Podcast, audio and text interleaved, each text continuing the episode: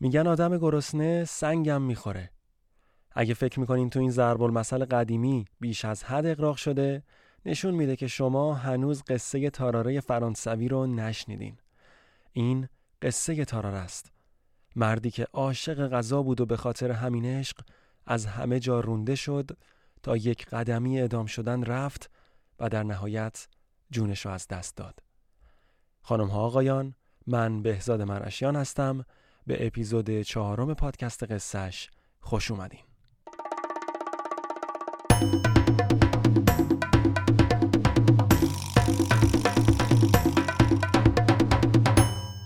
تاراره سال 1772 توی خونوادی فقیر تو روستایی در نزدیکی لیون فرانسه به دنیا آمد. پدر و مادرش از همون بچگیش متوجه میشن که این پسر اشتهای عجیبی تو غذا خوردن داره. در مقایسه با برادرها و خواهراش این یکی بیشتر از همه غذا می‌خوره. اما با اینکه اون سالها سالهایی بوده که قحطی زیاد بوده جنگای داخلی بوده مواد غذایی خیلی در دسترس نبوده بازم یه جوری با اشتهای عجیب پسرشون سر می‌کنن. اما این قصه قرار نیست به خوبی و خوشی تموم بشه. چرا که بازی های سرنوشت برای تاراره تازه از نوجوانی اون شروع میشه. از جایی که خانوادش وقتی می‌بینن روز به روز به جای اینکه اشتهای این پسر کمتر بشه بیشتر میشه میترسن واقعا. از این میترسن که با این حجم غذایی که هر روز داره می‌خوره غذا واسه بقیه بچه ها و همینطور خودشون نباشه. گفتم اون سالا سالای خوبی از نظر دسترسی به مواد غذایی نبوده. کشور درگیر جنگ بوده. غذا کم بوده و خب اتفاقم میافتاده که کسی بر اثر گرسنگی تلف بشه. اینجا خونواده مجبور میشن تصمیم سختی بگیرن تصمیمشون چیه؟ اینه که تاراره رو از خونه بیرون کنن تا اون خودش یه جوری شیکمش رو سیر کنه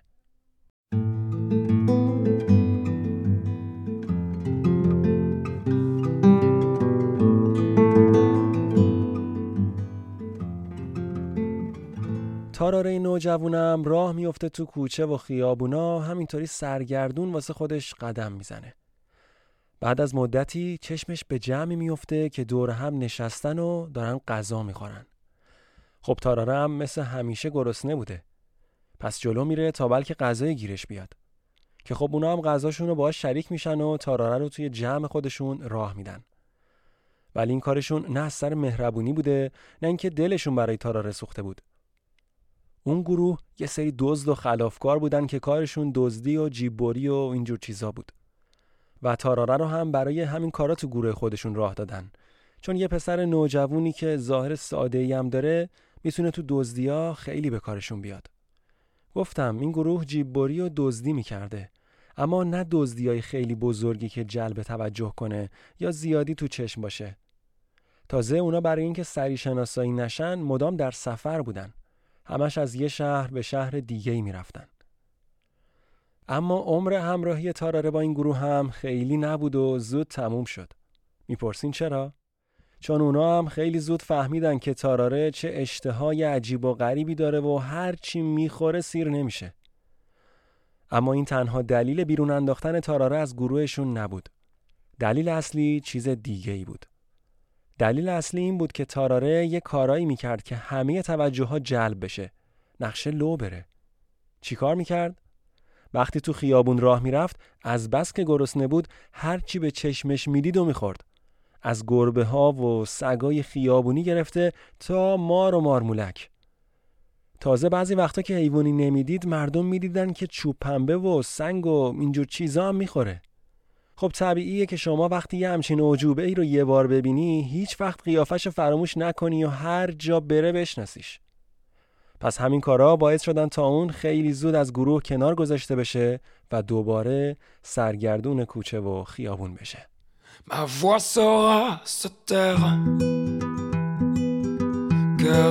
ton visage Le bercer pour l'hiver.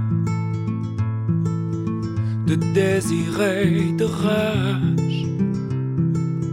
Faire de ton pire passé un océan de glace espérant te laisser. Là où les mers se croisent, là où les mers se croisent. اما این توجهات به تاراره همچین براش بعدم تموم نشد. چون کم کم یاد گرفت چجوری از این راه پول در بیاره، غذا به دست بیاره. میومد واسه خودش معرکه را مینداخت. همه جور جونوری می‌خورد. هم جمع می‌شدن یا یه پولی بهش می‌دادن یا یه غذایی چیزی. پس سال 1788 وقتی که 16 سالش بوده به پاریس میاد و شروع می‌کنه به معرکه گرفتن و ژانگولر بازی که خب کارش هم می‌گیره. یه جورایی معروف میشه و برنامه ها شلوغ میشه. ولی همه چیز تا همیشه خوب نمیمونه. وسط یکی از اجراهاش وقتی داشته مثل همیشه کلی غذا میخورده از حال میره و رو زمین میفته. مردم هم اولش فکر می‌کنن اینم لابد جزی از نمایشه زیاد جدیش نمی‌گیرن ولی وقتی می‌بینن خیلی وقته که تو این حالته می‌فهمن که یه اتفاقی افتاده و میبرنش بیمارستان توی بیمارستان متوجه میشن دچار انصداد شدید روده شده و بهش ملینهای قوی میدن تا کمی حالش بهتر بشه. جالب تاراره تو اون حالت هم دست بردار نبوده. هم برای اینکه ثابت کنه حالش خوبه و می‌تونه مرخص بشه و هم برای اینکه شاید واقعا گرسنش بوده به دکترش میگه که من می‌تونم همین الان ساعت و زنجیر شما رو بخورم. دکترش هم اولش میگه این دیگه کیه؟ بعد بهش میگه اگه این کارو بکنی شیکمتو پاره می‌کنم و درشون میارم. و خلاصه دیگه حالا یه جوری قضیه ختم به خیر میشه.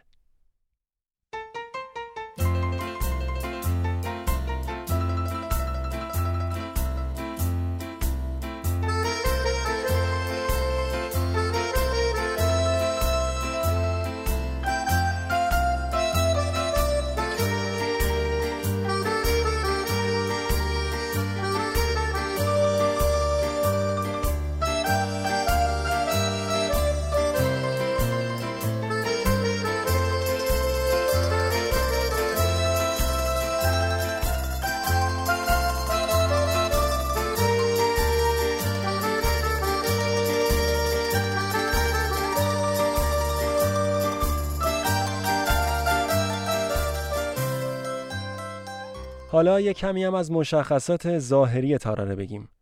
ببینیم اصلا این آدم چه شکلی بوده. هر کسی وصف همچین آدمی که همیشه گرسنه بوده و سیر نمی‌شده رو میشنوه فکر می‌کنه تاراره حتما خیلی خیلی چاق بوده. در حدی که شاید نمی‌تونسته راه بره. ولی اصلا اینجوری نبوده. توصیف هایی که ازش تو سن 17 سالگی می‌کردن رو الان بهتون میگم تا متوجه بشید چقدر با تصورات فاصله داشته. میگن تو اون سن وزنش فقط 45 کیلو بوده. واقعا عجیبه نه؟ ولی وقتی غذا میخورده شیکمش مثل یه بادکنک باد می‌کرده. از اون طرف وقتایی که غذا نخورده بودم پوست شکمش یه حالت شل و آویزون داشته دقیقا مثل گونه هاش به شدت عرق می‌کرده و میشه واقعا تصور کرد با این حجم از عرق کردن چه بوی بدی داشته. جوری که می‌گفتن نمیشه تو فاصله 20 قدمیش کسی راه بره. حتی می‌گفتن وقتایی که غذا میخورده یه بخاری از بدنش خارج می‌شده که می‌شد به وضوح دیدش. میگن دهنش انقدر بزرگ بوده که می‌تونسته همزمان دوازده تا تخم مرغ رو درسته تو دهنش جا بده. بگذریم. چند سالی همینطوری میگذره و با شروع جنگ اطلاف اول در سال 1792 تاراره 20 ساله سرباز شد. و به ارتش انقلابی فرانسه پیوست. و اونجا هم سنت شکنی نکرد و همون مشکل همیشگیش رو حفظ کرد. جیره غذایی که بهش می‌دادن کم بود و اصلا نمی‌تونست اونو سیر کنه. خیلی زود وقتی بقیه سربازا هم با تاراره آشنا شدن و فهمیدن که چقدر غذا دوست داره ازش سوء استفاده کردن و مثلا در ازای مقداری غذا مجبورش می‌کردن به جاشون نگهبانی بده. ولی اوضاع تاراره بدتر از این بود که حتی بشه با گرفتن غذای بقیه روزها رو سر کنه. مدام خسته و بیحال بود. نایی حتی واسه راه رفتن نداشت چه برسه به اینکه بخواد بجنگه. سربازا هم این قضیه رو به گوش فرماندهان ارتش میرسونن و اونا هم دستور میدن تاراره رو به بیمارستان ببرن. و این تازه میشه شروع فصل جدیدی از زندگی تاراره. چرا که از اینجا به بعد قرار انواع آزمایشات رو روش انجام بدن و تست کنن ببینن چه خبره تو بدنش. برای شروع بعد از اینکه کمی حالش بهتر میشه و به خط مقدم برمیگرده میان جیره غذاییش رو چهار برابر قبل می‌کنن. ولی انگار نه انگار. فرقی نمی‌کنه. اون بازم غذا می‌خواست. این وسط یه دم تو ارتش بودن که می‌خواستن از شر تاراره یه جوری خلاص بشن. چون نه فقط غذا و جیره غذاییشون رو به سرعت تموم می‌کرد بلکه به خاطر بوی بدی که داشت مایه عذاب همه شده بود بعد از اینکه چهار برابر کردن جیره غذایی تاراره جواب نداد اون رو این بار به یه بیمارستان نظامی درست حسابی تر آوردن تا دو تا دکتر معروف اون زمان یعنی دکتر کورویل جراح هنگ نهم و دکتر پرسی جراح ارشد آزمایشات فیزیولوژیکیشون رو روی تاراره انجام بدن. دکتر کورویل و دکتر پرسی اول از همه تصمیم می‌گیرن تا ظرفیت تاراره برای غذا خوردن رو آزمایش کنن. پس توی وعده غذایی براش به اندازه 15 نفر غذا آماده می‌کنن تا ببینن می‌تونه بخوره یا نه. من فقط دو تا از اون همه غذایی رو که براش آماده کرده بودن به شما میگم تا متوجه بشید چه حجمی از غذا جلوش بوده. فقط نزدیک چهار گالون شیر اونجا بوده. چند کیلو گوشت و خیلی چیزای دیگه. غذا رو به اتاقش می‌برن. ولی این بار موقع خوردن بالا سرش وای نمیستن. تنهاش می‌ذارن تا در آرامش غذاشو بخوره. تارا رو هم شروع می‌کنه به خوردن. خیلی سریع تو چند دقیقه همه چی رو تموم می‌کنه و بعدم واسه خودش یه چرت می‌زنه و خلاص. دکتر کورویل بعدها تو نتایج آزمایشاتش در مورد اون روز نوشته که بلا فاصله بعد از خوردن اون همه غذا شکم تاراره شروع می‌کنه به باد کردن. درست مثل یه بادکنک باد می‌کنه و سفت میشه. توی آزمایش بعدی می‌خوان بدونن واقعا صحبتهایی که در موردش می‌گفتن که هر حیوان و جونوری که ببینه رو می‌خوره درسته یا نه که تو این آزمایش هم تاراره سربلند بیرون میاد خلاصه همینطوری آزمایش و آزمایشه که روی تاراره انجام میدن و یه چند ماهی به همین صورت بدون اینکه به نتیجه خاصی برسن میگذره و دیگه مقامات نظامی هم صداشون در اومده هم نیروشون چند ماه از میدون جنگ دور بوده و نجنگیده هم کلی از جیره غذاییشون برای این آزمایشات هدر رفته. پس درخواست میدن که هرچه سریعتر تاراره رو برگردونن به جبههای جنگ. اما دکتر کورویل همچنان می‌خواست آزمایشاتش رو ادامه بده. چون واقعا کشف بزرگی بوده تاراره، پدیده عجیبی بود. نمونهش رو هیچ کجا نمی‌شد دید. تو هیچ کتابی در مورد همچین چیزی کسی مطلبی ننوشته بود. پس برای اینکه تاراره رو از دست نده، ایده عجیبی به ذهنش می‌رسه.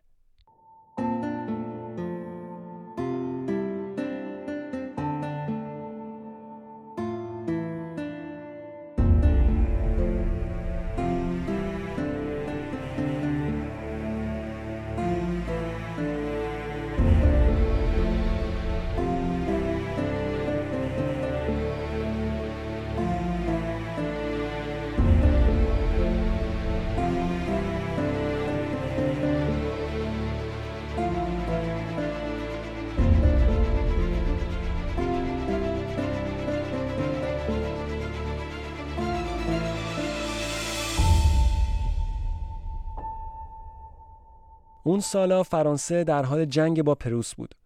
پروس در اون زمان کشور بزرگی بود شامل آلمان، شمال لهستان و لیتوانی امروزی. زبونشون هم زبون آلمانی بود و گفتم با فرانسه هم در حال جنگیدن بودن. خب حالا اینا اصلا چه ربطی به تاراره و ایده دکتر کورویل داره رو الان بهتون میگم. دکتر کورویل تصمیم می‌گیره تا بره پیش یکی از مشهورترین ژنرال های اون زمان یعنی ژنرال الکساندر بوهارنه که خیلی هم اون موقع به خاطر ایده های نوعی که برای راه و روش جنگیدن داشت معروف بود. درخواست ملاقات میده، میره پیش ژنرال، میگه که ما یه همچین سربازی داریم. کامل واسش توضیح میده شرایط تاراره رو و میگه که ما می‌تونیم از این پتانسیل به نفع خودمون استفاده کنیم. اینطوری که ما میایم نامه های سری که می‌خوایم برسه به دست افرادمون در خاک دشمن رو به تاراره میدیم تا بخوره و بعد وارد خاک دشمنش می‌کنیم و اونجا بعد از چند ساعت که این نامه از بدن تاراره خارج شد می‌تونه به دست افرادمون برسونه. خیلی عوض می‌خوام دیگه. فکر کنم متوجه روند خروجش شدید. ژنرال بعد از کمی فکر کردن می‌بینه نه مثل اینکه فکر بدی نیست و موافقت می‌کنه. ولی اول میان و یه تست می‌کنن ببینن واقعا جواب میده یا نه. پس یه نامه رو توی جعبه چوبی می‌ذارن و به تاراره میدن تا بخوره. اونم می‌خوره و چند ساعت بعدم می‌بینن که بله ظاهرا نقششون داره کار می‌کنه. و اینجوریه که تاراره رسما میشه پیامرسان فوق حرفه‌ای ارتش فرانسه. اولین مأموریتش هم طبق نقشه قبلی اینه که یه نامه سری رو برسونه به دست یکی از سرهنگ‌های فرانسوی که تو خاک پروس مستقر شده. روز عملیات فرا می‌رسه و به تاراره در کنار غذاهای دیگه یه جعبه چوبی که توش نامه محرمانه قرار داده شده میدن تا شروع به خوردن کنه. اونم بعد از خوردن شروع می‌کنه به سمت مرز پروس حرکت کردن و وارد خاک دشمن میشه. ولی به چند دلیل خیلی نمی‌تونه به مسیرش ادامه بده. یکی اینکه خیلی زود خسته میشه، دو اینکه بوی عرق و تعفنی که از خودش پخش می‌کرده کاری می‌کنه تا توجه اهالی پروس رو به خودش جلب کنه. سه اینکه تاراره بیچاره اصلا یک کلمه هم آلمانی بلد نبوده. همه اینا باعث میشه تا خیلی زود لو بره. سربازای پروسی اونو پیش فرماندهانشون می‌برن و میگن یه جاسوس گرفتیم. دیگه بعدش هم که مشخصه چی کارش می‌کنن. یکی که فرانسوی بلد بوده رو هم میارن بالا سرش بعد با تناب میبندنش و شکنجش میدن تا بالاخره ماجرا رو لو بده. تاراره هم که دیگه نمی‌تونسته از این بیشتر این وضعیت رو تحمل کنه گرسنگی رو تحمل کنه شروع می‌کنه به حرف زدن و همه چیز رو اعتراف می‌کنه که بله من یه پیام سری رو قورت دادم و می‌خواستم به دست فلانی برسونم یه چند ساعتی پروسیا صبر می‌کنن تا تاراره عملیاتش رو انجام بده. زمانش که رسید می‌بینن که بله مثل که دروغ نمی‌گفته. جعبه واقعا وجود داره. خلاصه جعبه رو باز می‌کنن. نامه رو میدن به مترجم بخونه ببینن چی نوشته شده. چه خبر مهمی رو می‌خواستن اطلاع بدن. که کلماتی که مترجم به زبون میاره اینا هستن. آیا این پیغام صحیح و سالم به دست شما رسیده؟ بله معلوم میشه همش یه تمرین دیگه بوده تا مطمئن بشن تاراره کارش رو می‌تونه درست انجام بده یا نه. ظاهرا جنرال بوهارنه هنوزم به تاراره و این روش اعتماد کامل نداشته. البته مشخص شد که حقم داشته. فرماندهان پروسی که این وضعیت رو می‌بینن عصبانی بودن عصبانی ترم میشن و بلافاصله دستور اعدام تاراره رو صادر می‌کنن.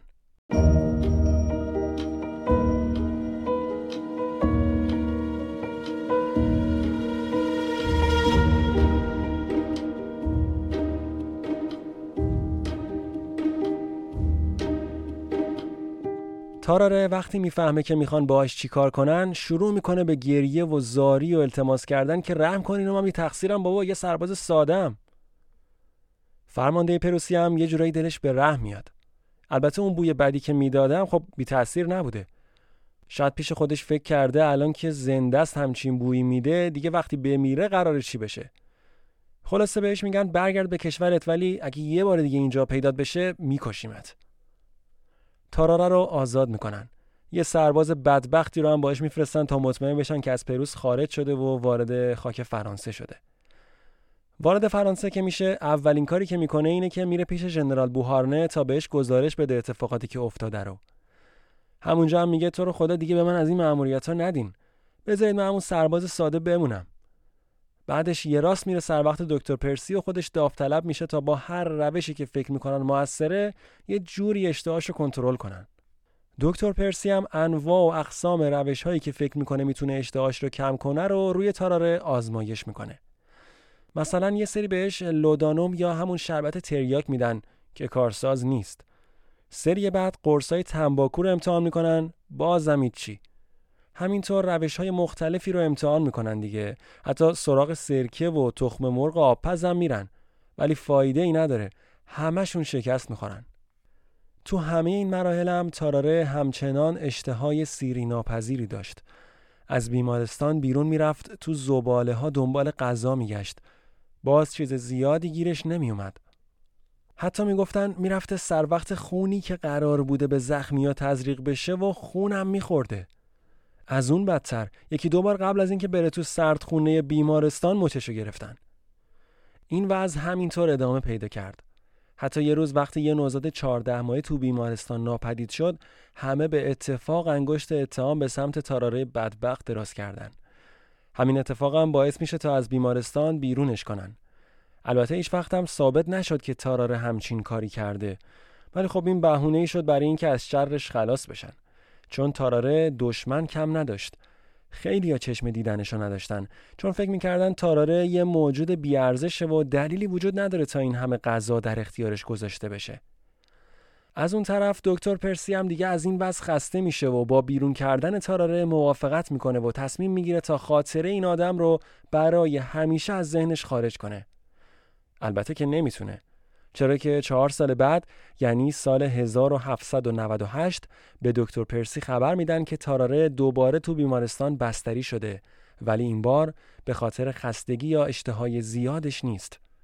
اون مبتلا به بیماری سل شده بود و متاسفانه خیلی زود و در سن 27 سالگی جون خودش را از دست داد. دکتر پرسی که متوجه میشه این آخرین شانسشه تا به راز تاراره پی ببره تصمیم می‌گیره تا کالبد شکافی بدنش رو انجام بده. چند بار به این موضوع اشاره کردیم که تاراره تو حالت عادی هم به شدت بوی بدی از بدنش خارج می‌شد. به سختی می‌شد تو فاصله 20 قدمیش باشی. حالا شما حساب کنید جنازه این آدم چه وضعی داشته. تو این وضعیته که دکتر پرسی داره کالبد شکافی رو انجام میده که خیلی هم نمی‌تونه این کار ادامه بده. چون دیگه واقعا نمی‌شد بویی که تو اون اتاق بود و تحمل کرد. ولی تو همون مدت کوتاه هم چیزای عجیب و جالبی می‌بینه. مثلا می‌بینه معده این آدم به قدری بزرگه که یه جورایی کل شکم رو گرفته. یا مثلا اونقدر حلق بزرگی داشته که می‌شد یه استوانه به اندازه قطر پایی آدم و بدون اینکه به لبه ها برخورد کنه قورت بده.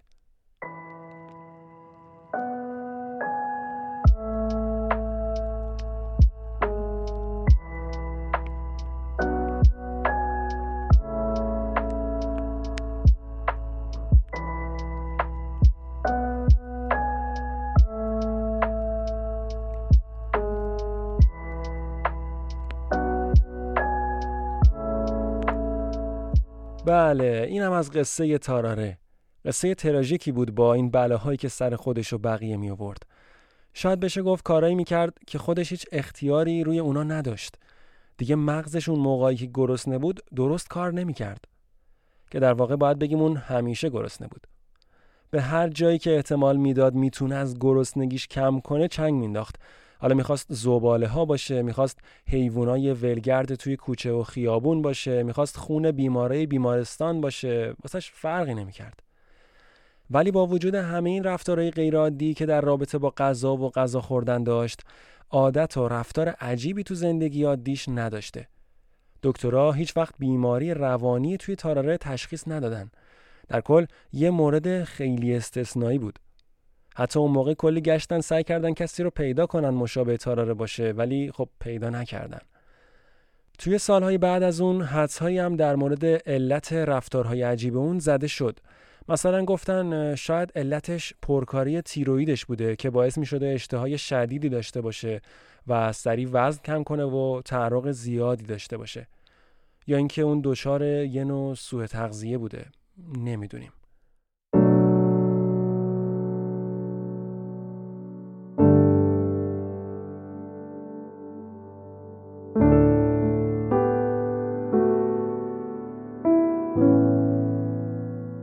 خب رسیدیم به پایان این اپیزود مرسی از فرشاد مرشیان برای نوشتن متن و مرسی از شما که تا انتها با ما همراه بودید خوشحال میشم تا از طریق اینستاگرام، تلگرام یا ایمیلی که توی توضیحات اپیزود قرار داده شده با ما در ارتباط باشید.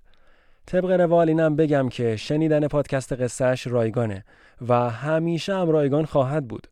ولی اگه دوست داشتید می‌تونید از طریق لینکی که توی توضیحات اپیزود قرار داده شده از ما حمایت مالی کنید. بازم ممنون و لطفا اگه این اپیزود رو دوست داشتین قصهشو به گوش دوستانتون برسونید.